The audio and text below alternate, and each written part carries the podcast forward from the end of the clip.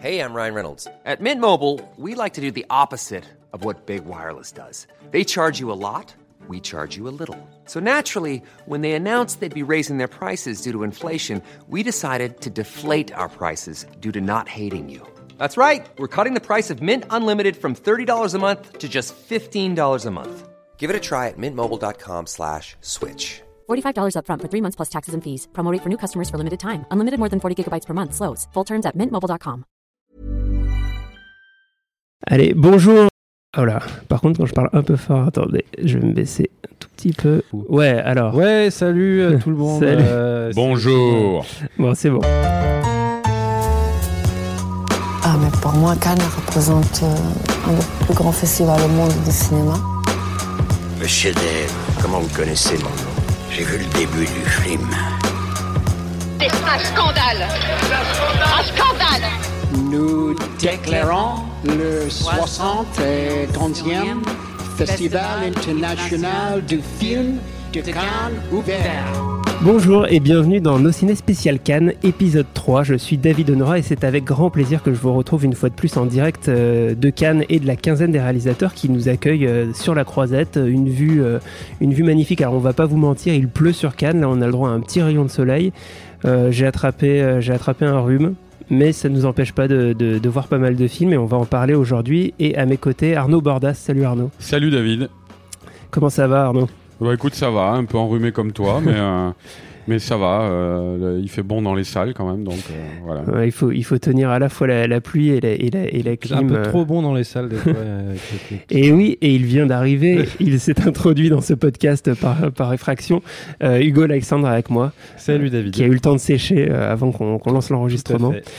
Alors on avait prévu euh, pour ce, numéro 3 une émission spéciale trip cinématographique euh, avec un diptyque euh, plutôt intéressant, avec d'un côté Climax, le nouveau film de Gaspard Noé, et puis de l'autre le nouveau tirage euh, 70 mm de 2001 l'Odyssée de l'espace qui était présenté ici à Cannes par, par Christopher Nolan. Mais les aléas du festival étant ce qu'ils sont, on n'a pas pu voir tous les deux films.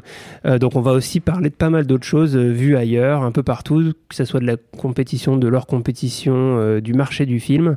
Euh, et on va dérouler un petit peu ça, vous donner envie, vous parler euh, des pépites découvertes pendant ce festival. Euh, mais on va quand même pouvoir un petit peu parler donc euh, du, du programme prévu initialement et en premier lieu de, de, de Climax de Gaspard Noé parce qu'on l'a vu tous les deux euh, avec Hugo au matin à la fraîche à, la, quin- à la quinzaine des réalisateurs. Il y avait, il y avait pas mal de, de presse qui s'est déplacée ce matin-là.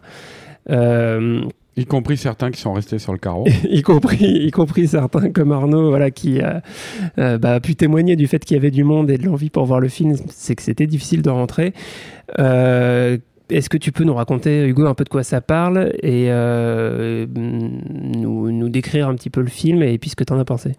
Ouais, on en savait très peu sur ce film avant de, avant d'entrer dans la salle parce qu'il y avait eu juste quelques tweets de Vincent Maraval qui disait que des tweets un peu cryptiques parce qu'il disait euh, 8 pays, euh, 23 euh, cobayes, euh, enfin on ne comprenait pas très bien de quoi il s'agissait. Et même après avoir vu le film c'est pas forcément évident de retrouver ce qui est exactement ce, que, ce à quoi ça correspondait. En fait il se trouve que c'est un film sur une, euh, une troupe de danseurs qui donc répète- les 23 cobayes a priori c'est ces 23 Ouais, ouais, danseurs. C'était un peu euh, du, du marketing. euh, à la Wild un- Bunch et euh, qui sont euh, qui font une soirée enfin ils, ré- ils- ils répètent euh, un spectacle à, à venir et ils sont dans un dans un local dans, dans lequel ils répètent et ensuite ils font une petite soirée euh, Petite où, soirée euh, sangria. une petite soirée sang- sangria et cette soirée euh, va, va dégénérer comme souvent chez chez Gaspard Noé et donc euh, tous ces gens là vont, vont commencer à à, à se- à subir une sorte de, de trip euh, hallucinatoire euh, qui va les mener euh, très très loin, euh, qui, qui va les mener à des mouvements de caméra, comme souvent chez Gaspard Noé. euh, dans Du tous coup, les sens. qu'est-ce que tu as pensé du film? Euh, eh ben, euh, j'ai trouvé ça très bien. C'est-à-dire que euh, Gaspard Noé, enfin, j'ai l'impression que Gaspard Noé, euh, quoi qu'il en dise, a, jamais grand-chose à raconter finalement. Alors là, il- lui il dit qu'il a fait un, dossier de presse très très exhaustif où il raconte exactement euh, quel était son point de vue, son intention. euh. Et donc en gros, c'est un film sur, euh, sur la vie et la mort, voilà, tout simplement. Et euh, moi, je ne retrouve pas vraiment ça dans le film. Je retrouve juste un, un trip, euh, un trip hallucinatoire, comme il sait très bien en faire, comme il l'avait déjà fait dans Enter the Void, qui était un peu ce même genre de film où euh, c'était vraiment l'expérience visuelle qui, qui, qui faisait tout l'intérêt du film, selon moi en tout cas. Mm. Où la première heure d'Enter the Void, c'était vraiment pour moi éblouissant. Et puis après, vu que je comprenais pas très bien de quoi il était question, on finissait par s'essouffler un peu. Là, le film est beaucoup plus court, il dure qu'une heure et demie, donc on n'a pas vraiment le temps de, de, de, de- s'essouffler. Et donc il reste que ce, que ce trip, euh, enfin ce, ce- cet écrin pour le, le sens de la mise en scène de, Gaspard Noé qui est quand même très très présent. Euh, Enfin, qui est quelque chose. Enfin, c'est vraiment son point fort, quoi. Il a le sens de la mise en scène, il a le sens du, du mixage sonore aussi. Enfin, je trouve que.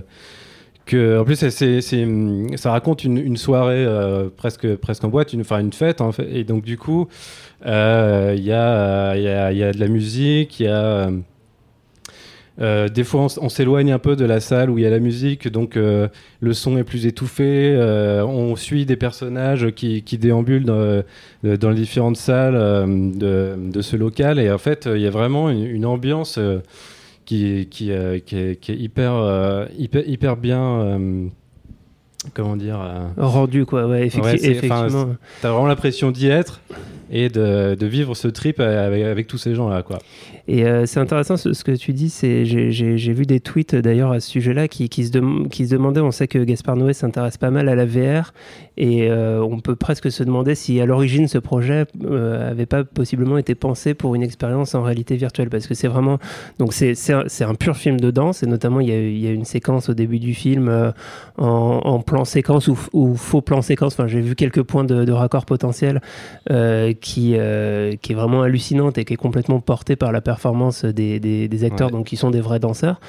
Et, euh, et en fait, comme on est en, en huis clos, euh, dans, ce, dans ce truc euh, enfermé au milieu d'une d'une tempête de neige, a priori, on peut, on peut s'imaginer qu'il y aurait quelque chose à, vivre euh, là-dedans. Et en tout cas, c'est le- c'est c'est l'expérience qu'on en fait. Après, moi, moi, je trouve que le, film euh, trouve ses limites, en fait, euh, un peu dès que les personnages prennent la parole, même si euh, il y, a- quelque chose d'assez intéressant, notamment dans la manière dont sont présentés les personnages. Au début, ils, ont une sorte de petite présentation intro euh, face caméra qui est plutôt pas mal et donc on a des personnages assez typés, assez marqués qu'on arrive bien à l'identifier. En revanche, moi je trouve que là où le, film arrive un peu sur ses faiblesses, c'est euh, au moment où on bascule euh, du, pur film de danse à ce qui lorgne un peu plus vers euh, le, film de genre, voire le, film d'horreur, parce que je trouve les, les enjeux sont, un peu trop faibles, c'est-à-dire qu'on on- on ne s'inquiète pas vraiment pour les personnages. Il leur arrive des sales trucs, mais euh, à chaque fois, c'est presque périphérique de, des, des- des mouvements de caméra. Et, euh, et, et comme vraiment le, le, le, le- central, c'est c'est la caméra, et c'est la caméra qui circule euh, d'un groupe de personnages à l'autre, on peut en fait très facilement laisser tomber un personnage dans un coin et en fait s'en foutre un peu de, son, de Ouais, ce qui en lui fait, c'est ce qui se passe puisqu'on suit un personnage pendant 3-4 minutes et puis finalement il croise un autre personnage qu'on se met Mm, à mm. suivre à son tour, etc. Et ouais. Et Arnaud, Arnaud du coup, Moi, euh, je l'ai pas, je l'ai pas vu, hein, encore une fois. je- mais mais euh, ce qui est intéressant, ce que tu dis là, c'est qu'il faut pas, il faut préciser quand même quelque chose. C'est un film qui a été tourné en 15 jours. Mm. Et Gaspard Noé, c'est quelqu'un qui a, qui a toujours été, euh, qui a oscillé tout le temps entre le, le contrôle, qui, qui utilise beaucoup d'effets. euh, euh, ses films sont quand même très travaillés, tant au niveau sonore que, que visuel. Et en même temps, euh, il cherche toujours à garder une certaine spontanéité, une liberté d'improvisation, tout ça. Donc je sais pas, euh, celui-là je ne l'ai pas vu, mais euh, euh, vu le, le- le- comment il a été produit et tout, j'ai l'impression que ça, ça, ça penche peut-être plus vers cette sensibilité-là. Gaspard Noé dit lui-même qu'il a écrit aucun dialogue du film, donc que tout euh, quasiment est improvisé. Donc les, les, euh, ce qui se passe dans le film, je pense que c'est quand même, c'était quand même prévu, mais tous les dialogues sont improvisés. D'après lui, après, je sais pas ce qui est, ce qui est vrai. Et, ce qui est euh, plutôt mieux d'ailleurs quand tu travailles avec certains, enfin certains qui sont pas des Ouais, acteurs un- professionnels. c'est pas des acteurs pros. Enfin- et euh, et euh, tu parlais de tempête de neige. euh, en fait, le- la neige dans le film, qui est assez, assez euh, importante quand même, euh, c'était pas prévu non plus. Et en fait, ils ont tourné à Paris, ils se sont rendus compte qu'il neigeait un jour, ils se sont, dit- ils sont dit, tiens, on va faire des plans. Et finalement, ça ouvre le film, un, un plan dans la neige super beau. euh, et, euh, et ouais, effectivement, et c'est- pas mal improvisé. Donc, du coup, euh, c'est peut-être aussi ça qui fait que, qui donne ce côté, euh, ouais, qui donne l'impression qu'il n'y a pas vraiment d'enjeu, c'est que en fait, euh, c'est vraiment euh, l'expérience sensorielle qui est importante plus que, euh, que l'intrigue finalement. Ouais, c'est c'est- vraiment c'est ce que c'est ce que j'allais dire et juste pour boucler sur la sur la musique, effectivement, bah il y a du coup c'est un il y a énormément de titres différents qui s'enchaînent et c'est un, un DJ set euh, permanent qui fait euh, qui, qui travaille beaucoup bah, sur enfin il y a des, des très très grosses basses euh, qui qui te qui te vraiment te, te ça, pour le coup, je pense que le huis clos. c'est c'est bien calculé parce que ça, Mm. ça, vraiment, ça tombe vraiment au bon endroit, au, au bon moment. Il y a un petit window licker d'Afex Twin qui tombe vraiment au moment euh, où, Le où plus ça doit, adéquat. ou Rolling et Stra- et Scratching des, Daf- des Daft Punk. Enfin, c'est vraiment. euh, Bon, et, et alors du coup pour boucler là sur, euh, sur Climax, je vais lire euh, l'affiche, euh, le slogan du dossier de presse qui, qui dit euh, Vous avez méprisé seul contre tous, haï irréversible, exécré Hunter the Void, maudit Love, venez fêter Climax. Voilà la, la, la, la promesse faite Qui par Gaspard irréversible? Eh ben, je sais pas. Il, ah, il paraît qu'à Cannes, il y a quelques années, Ah oui, les, oui. les gens ont vomi à la sortie de la projection, Il y a euh, même des menaces de, de, mort sur Gaspard Noé. Voilà. Mais en tout cas, c'est c'est effectivement, enfin, on se rejoint là-dessus sur, sur l'expérience sensorielle. C'est c'est- c'est quand même un truc euh, assez hallucinant et c'est le genre de choses qu'on a envie de, de, de voir en salle. Euh, en parlant des choses qu'on a envie de voir en salle, du coup, je vais- j'ai alors, j'ai eu la chance de, de pouvoir euh, aller à la projection de 2001, l'Odyssée de l'espace, donc dans sa. Donc c'est pas une version restaurée, c'est carrément un nouveau tirage à partir du, de, du négatif original qui a été euh, dans lequel euh, Christopher Nolan a été en partie impliqué. Euh, C'est pour ça, enfin c'est pour ça que c'est lui qui venait le présenter à Cannes. En Euh, gros, pour, pour résumer, c'est euh, aux spectateurs, c'est ils vont avoir la possibilité de voir le film tel que l'ont découvert les spectateurs il y a 50 ans sur une copie neuve qui vient d'être tirée. Quoi. Exactement. Et du coup, euh, alors vraiment toute la toute la séance, donc le, le film était pro- projeté en salle de Bussy, qui est donc la deuxième plus grande salle du, du, du festival, Euh, et euh, euh, c'était en présence de, ben, de l'acteur principal, de la fille euh, de Stanley Kubrick. Euh, et, euh, et effectivement, le, fait de, vouloir re- représenter le film tel qu'il l'avait été à l'époque, donc il y a 50 ans, et aller jusqu'à. euh, ils ont distribué une réédition du, euh, du dossier de presse original qui est, magnifique. Et, du coup, bah, tout, y était, c'est-à-dire que, y compris l'intro musicale sur écran noir. Alors, on, est, on a des petits pompiers qui passent sur la croisette, mais a priori, rien de grave. Donc, oui, la, musique euh, pour, pour rentrer dans le film au début sur écran noir avant que le, le film commence, euh, l'entracte. Euh, qui, euh, enfin, qui, est- qui est- qui est calculé, qui est, qui est, euh, qui est vraiment minuté et qui est, qui est sur le- le- la bobine qui continue à, à tourner. Il y a la musique aussi. Euh, la musique, euh, la musique, etc. Et, euh, et du coup, bah voilà, c'est vraiment une, une découverte. J'avais, j'avais moi, j'avais déjà vu le film il y a quelques années en, en numérique à la Cinémathèque. Euh, ce qui est assez intéressant, c'est finalement on est, on est plus si habitué à revoir des, des, des projections en pellicule et euh, sur, sur les premiers plans du film, les, les- et en particulier sur le blanc, euh, moi je m'aperçois que mon, mon œil euh, euh, n'est plus habitué. Du coup, je vois un petit peu le, le- le clignotement sur les, sur les plans très éclairés le défilement des images. Euh, mais euh, il y a, un, charme enfin il y a un truc qui, opère euh, qui est, vraiment qui est vraiment passionnant. Et se dire que bah, ce film là ce film là à 50 ans moi je trouve à la fois je, repense du coup bah, tous les tous les cinéastes pour qui ce film a été un choc et Nolan le disait en introduction il racontait que son père l'avait emmené à 8 ans euh, voir le film et que ça- Gaspard ça, Noé, ça hein, avait c'était changé sa vie. Gaspard Noé aussi et vraiment énormément de cinéastes. Euh, et en même temps, je trouve qu'il y a aussi un côté euh, presque, comment dire, euh, bloquant ou euh, euh, comment dire acca- accaparant, intimidant, de, de, de se dire mais qu'est- qu'est-ce qu'on qu'est-ce qu'on peut faire après ça quoi. C'est c'est c'est c'est c'est vraiment. euh, Toi, tu euh, parles comme Jean-Jacques Goldman. de- Alors j'ai pas du tout la ref. C'est une chanson qu'il chantait. Qu'est-ce qu'on peut faire après ça? Eh ben, eh ben, écoutez-la sur Spotify. mais, euh, mais voilà, donc, euh, donc je, je, je vous recommande, euh, si vous avez euh, l'occasion, le, le film, euh, a priori, devrait en juin euh, circuler un peu en- dans sa copie 70 mm. Malheureusement, c'est toujours très compliqué de trouver des, des, des salles de projection euh, euh, qui ont l'équipement et puis le projecteur qui. A priori, il y aura une salle à Paris et la copie va tourner en France après. Donc, euh, donc voilà, faudra suivre. Ça sera certainement un parcours un peu similaire à celui qui avait eu euh, les huit salopards de Tarantino, puisque c'est le, c'est le, même genre de projecteur et de projectionniste qu'il faut pour, euh, pour, pour voir le film. Euh, et voilà. Et alors, donc du coup, on va, on va passer complètement, euh, et ça va être un peu comme ça la, la suite du, du podcast du, du coq à l'âne. On passe de, de 2001 à un film coréen, qui était le, le, le film euh, coréen euh, en séance de minuit cette année. Il y en a, il y en a assez régulièrement à Cannes je vais te faire une années. petite transition parce que. ils Et Arnaud va nous faire une transition. Non, mais ils ont récupéré la musique de Shining, Ah. euh, la musique du générique de début, là, euh, pour euh, la scène où le héros va rencontrer. euh, alors, c'est Kim Jong-il, le père, hein, non Euh, Le fils, à l'heure actuelle, qui est au pouvoir en Corée du Nord, c'est Kim Jong-un. Voilà, c'est son père, donc à l'époque, Kim Jong-un. Alors, tu vas nous parler du coup de The Spy Gone North de Yu, Yoon Jun Bin. Voilà. Yoon Jong Bin. Voilà, exactement. Gong Jack en, en version originale. Euh, donc film d'espionnage, hein, euh, assez long, qui euh, je crois frise les 2h30, enfin ça doit être 2h20, quelque chose comme ça. Film d'espionnage tiré d'une histoire vraie qui raconte l'histoire d'un- espion de Corée du Sud qui, dans les années 90, avait réussi à infiltrer la, Corée du Nord afin de- de- d'espionner le programme nucléaire des Nord-Coréens. Donc, euh, c'est évidemment des, événements qui datent d'il y a une vingtaine d'années, mais qui résonnent beaucoup à l'heure actuelle, même si la situation est en train de se, euh, on va dire, de se réchauffer entre les, deux Corées euh, pour l'instant.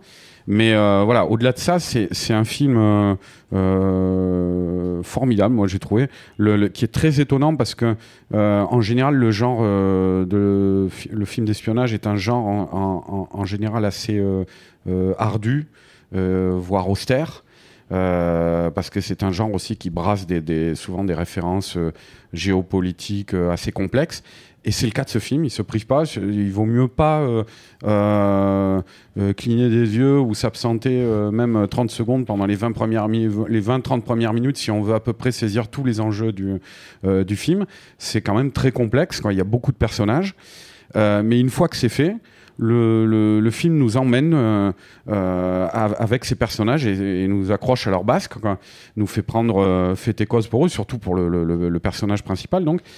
Et euh, je veux pas rentrer dans les détails après, mais en gros, il va se développer une relation professionnelle entre lui et, un des lieutenants principaux de Kim Jong-il, donc, euh, et où on va voir que ces deux hommes, malgré tous les enjeux qui les dépassent et tout ce qui les oppose au début, euh, vont essayer de, de s'acheminer vers quelque chose, vers une résolution qui puisse préserver l'intégrité de leurs deux pays, quoi. Et, euh, et- et carrément, alors c'est très surprenant euh, dans un film d'espionnage, parce qu'à mesure qu'on se rapproche de la fin, c'est de plus en plus émouvant. Et euh, je sais que la scène finale m'a- tiré les larmes. C'est très rare ça dans un film d'espionnage en général. Mhm. Donc voilà, c'est un vrai tour de force narratif.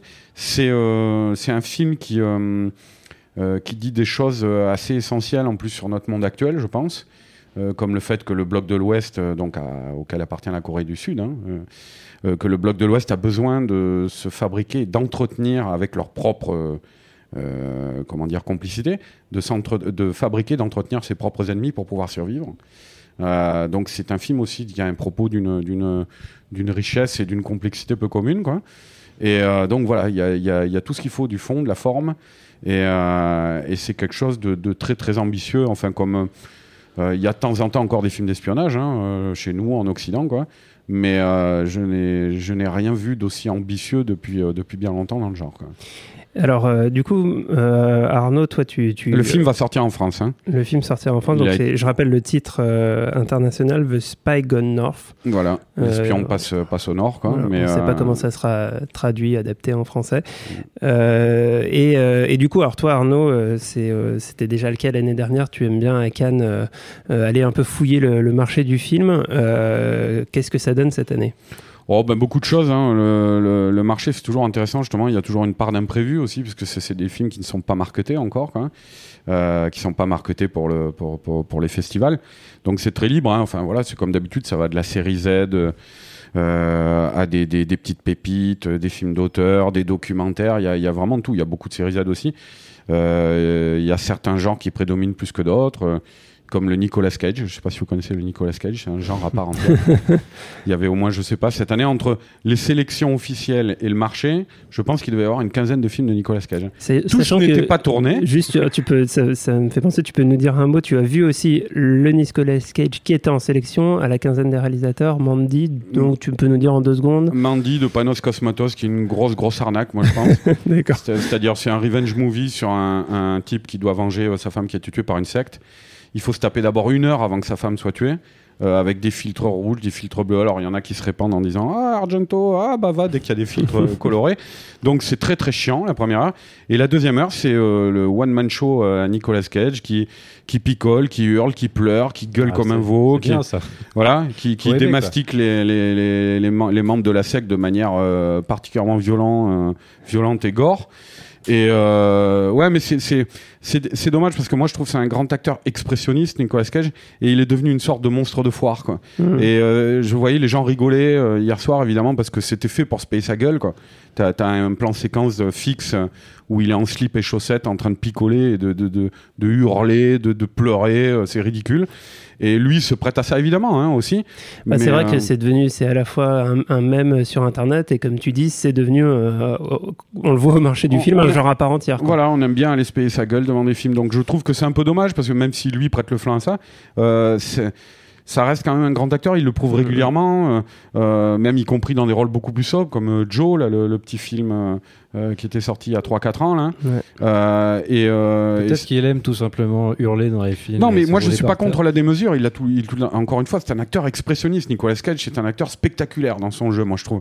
Ouais. Et euh, mais le problème, c'est qu'on n'a plus des grands réalisateurs comme avant qui portent ça. Les, euh, toi, enfin, tous les mecs qu'il a eu dans de- les deux Palma, les Cohen et compagnie, John Woo et tout et tout.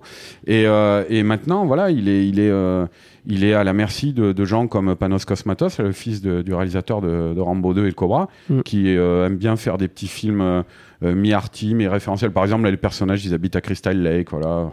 Donc, euh, là, les, les, les- les fans de genre se tapaient du coude, mais en même temps, ça leur fait un bel objet intello.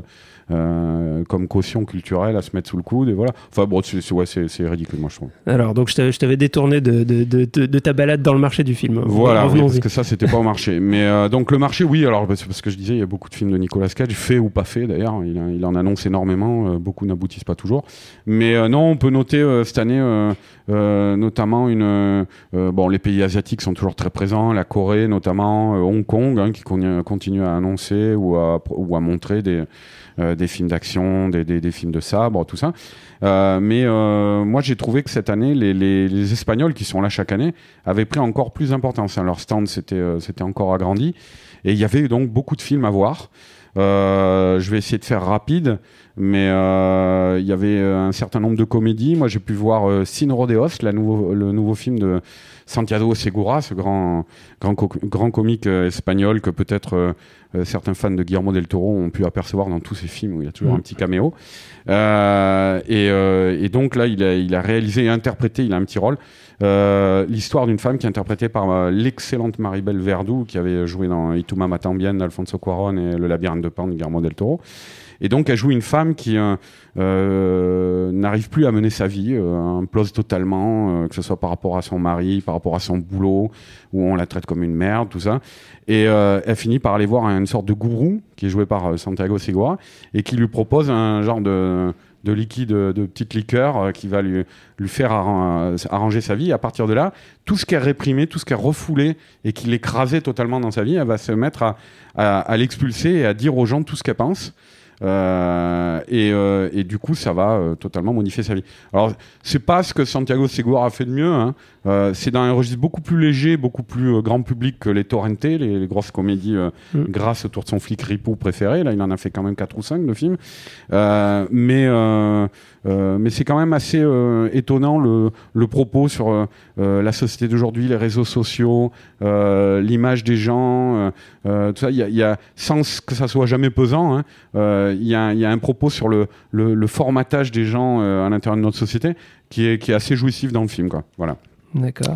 Après, j'ai noté euh, Campeones aussi, euh, de Javier Fesser, euh, qui est le plus gros succès du box-office espagnol euh, à l'heure actuelle. Euh, alors, c'est un, un, comme diraient les, les vendeurs de comédie française, un feel-good movie. Euh, parce que euh, c'est insupportable ce terme, j'en ai ras-le-bol de l'entendre à chaque fois.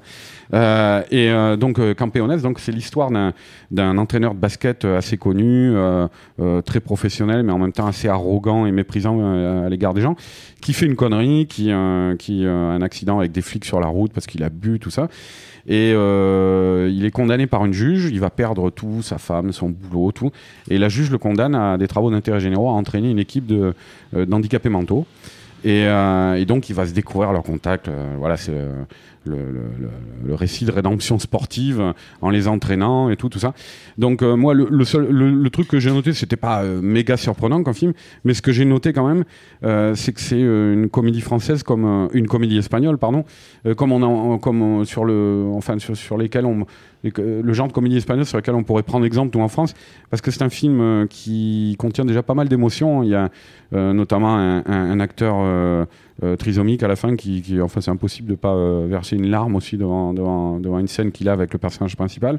Donc il y a beaucoup d'émotions. Les personnages sont très travaillés euh, euh, sur la longueur et, euh, et puis c'est un film mis en scène. Euh, Javier Fesser, c'est un réalisateur qui a, qui a fait un peu, euh, un peu d'animation, un peu de live. Déjà, il avait fait notamment le, un, un gros film à succès euh, espagnol, le Mortadelle et Philémon, là, qui était tiré d'une une BD espagnole euh, très connue. Et euh, il a une certaine énergie visuelle, ce type-là, et donc euh, il y a beaucoup de mouvements de caméra toujours justifiés qui, accompagnent les, les, les, euh, le ressenti de ces personnages principaux. Je, je spoilerai pas, mais je pense notamment à la scène finale qui est superbement bien filmée, quoi. Euh, voilà, et, et- et ça reste une grosse comédie populaire, encore une fois, le plus gros succès actuel du box-office espagnol, mais les, ils ne s'interdisent pas de bien faire les choses. Alors, ça, ça me fait rebondir. Alors, déjà, le, le film, euh, je vois que le film sort en France le 6 juin, Mm. sous, sous le titre Champion. Donc, ils, ont bien traduit. Euh, et bah, ça me fait penser, alors, pour le coup, pour ma part, vraiment une, une bonne surprise. Alors, tu dis, et, et je te rejoins complète- complètement, pardon que les, les- comédies françaises nous, nous habituent pas beaucoup euh, à essayer de faire de la mise en scène et à essayer de, vraiment bien travailler leur, leur personnage. Et il y avait euh, hors compétition euh, le grand bain de Gilles Lelouch qui, bah, pour moi, est une excellente surprise et, justement pour ces raisons-là. C'est-à-dire que ça, il, a, il a bossé son, son, son truc, euh, c'est c'est mis en scène. Il y a, y a un cast.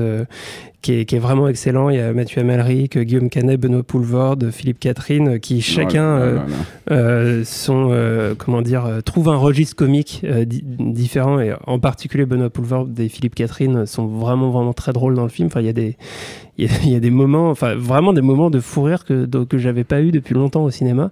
Euh, on, on va, enfin, vous, vous pourrez certainement en entendre parler dans MDR parce que je l'ai vu avec euh, notre ami Daniel Andreev. Euh, et, euh, et qu'il était mort de rire pendant tout le film. Donc euh, je pense que vous en entendrez parler. Le, le film sort le 24 octobre en France.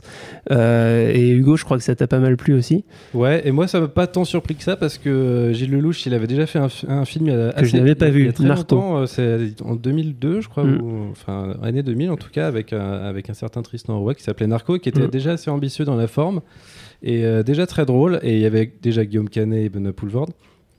Et euh, donc là, il revient à la mise en scène et effectivement, il y a, il y a, il y a de l'ambition. euh. Et, et juste, j'ai pas dit de quoi parlait le film, mais parce Oui. c'est un petit peu un lien avec, euh, avec Champion, d'ailleurs.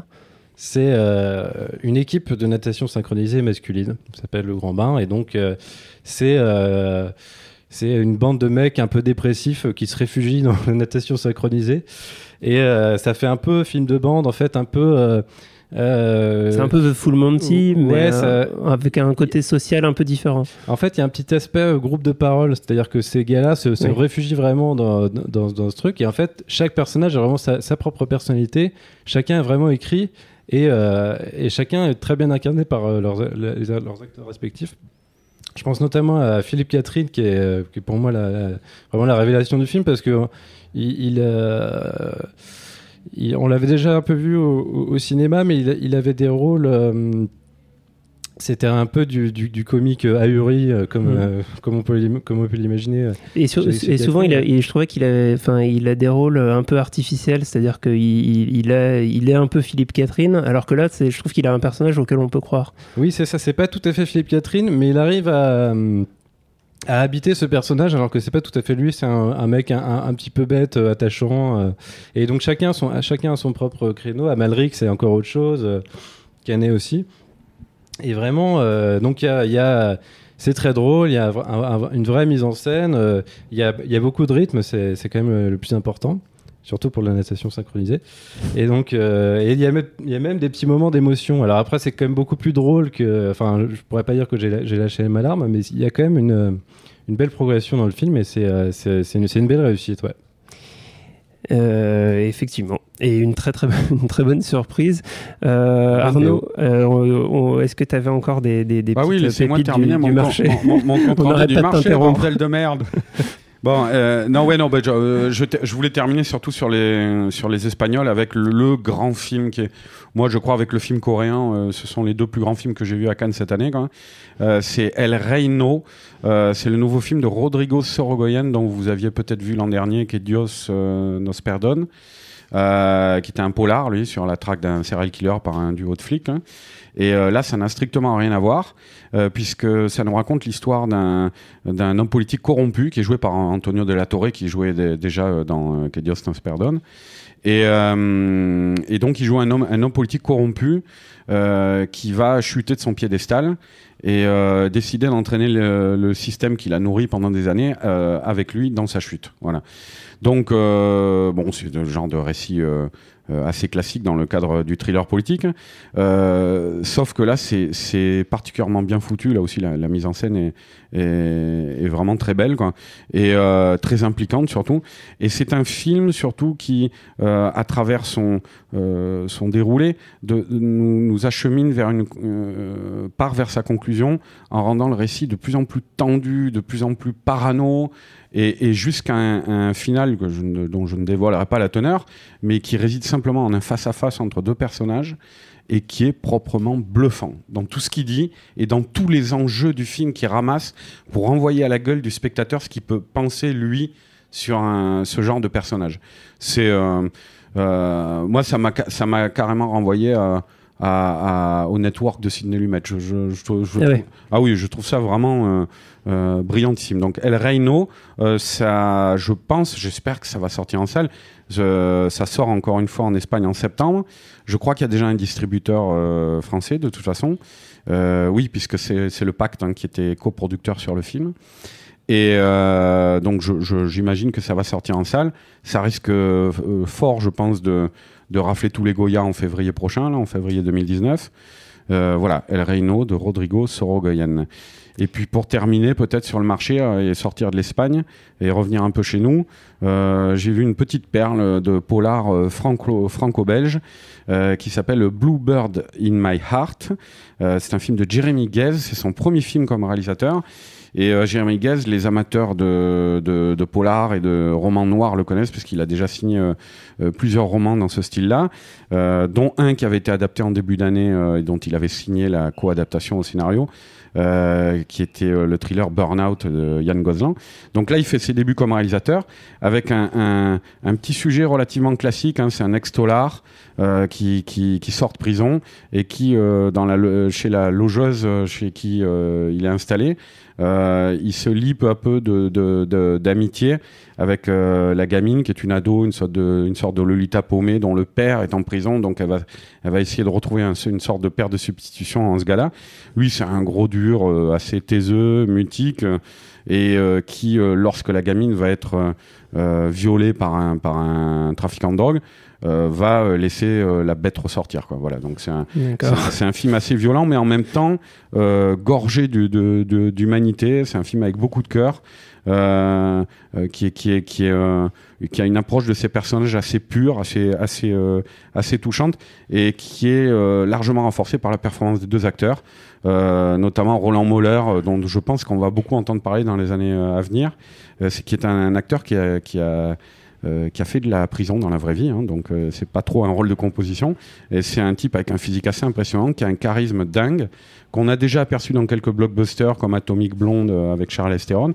Et donc je pense qu'on va le revoir à l'avenir. Et puis la petite Lola Lelan, qui est époustouflante dedans, qui arrive à faire dans une même scène à faire passer son personnage par un peu toute la gamme des sentiments. Quoi. C'est un- une, une, une- une actrice assez étonnante. Voilà, Bluebird in My Heart, je sais pas quand est-ce que ça sortira en France là aussi. Euh, mais vu le- la, la qualité du film, ça m'a fait penser à une sorte de Audiard, un peu de Jacques Audiard, Mm. mais en, en plus sec. En, en- parce que c'est souvent très dilaté, euh, Jacques Audiard. Donc en beaucoup plus sec, le film dure à peine 1h25, je crois. Euh, ça, ça fait penser à une sorte de, de polar hard-boiled un peu, mais à la française, dans un contexte social assez marqué. Euh, voilà, c'est vraiment à voir j'espère qu'il y a un- il y a un distributeur qui va nous sortir en France. Et alors du coup, av- avant de conclure, j'ai trouvé quelques compléments d'informations con- concernant El Reino. Donc c'est eff- effectivement le pacte euh, Calais droit. Il n'est pas Mm. encore daté, mais donc du coup c'est à peu près sûr qu'il sortira en France. Mm. Euh, et je voulais juste dire un mot sur euh, sur. Alors moi j'ai pas vu le film, mais je vois que la- l'actrice princi- principale c'est Barbara Leni, euh, qui qu'on a vu aussi. et pour moi c'est la seule qui tire à peu près son épingle du jeu dans le film d'ouverture d'Ascar Faradi. Elle a un, elle a un second rôle, mais elle, est vraiment excellente. Euh, dans un film qui a, qui a des problèmes de scénario, enfin bon, qui est- sur lequel on va pas, on va pas revenir. Et, euh, et elle était, elle a une grosse présence à Cannes puisqu'elle était aussi euh, dans le film Petra à la, à la quinzaine des réalisateurs. Euh, voilà, c'est une actrice espagnole à suivre. Qui a, Ouais, qui a le, casting entier du film est, est- Mm. est vraiment super. hein. C'est vraiment un très très bon directeur d'acteur, hein, Sorogoyan, je pense. Voilà, on est arrivé au bout de, de cette émission. Merci Arnaud, merci Hugo, Merci merci, à David, tous euh, d'avoir écouté cet épisode 3 de nos ciné spécial Cannes. Un grand merci à la quinzaine des réalisateurs de, de- de nous accueillir euh, ici. En plus, là, le, rayon de soleil est devenu majestueux. On a une vue superbe euh, sur la mer. David va aller se baigner. Je vais pe- peut-être à la fin de mon rhume. Euh, un grand merci euh, aussi à Camille, Alban et Quentin pour la prod et le son. Retrouvez-nous pendant tout le festival sur binge.audio, Apple Podcast et toutes vos applis de podcast. À très vite. À quel moment ça a merdé? C'est-à-dire que vous êtes là, vous êtes au, au Festival de Cannes, mais clairement, vous, vous n'êtes pas du bon côté. euh. Binge.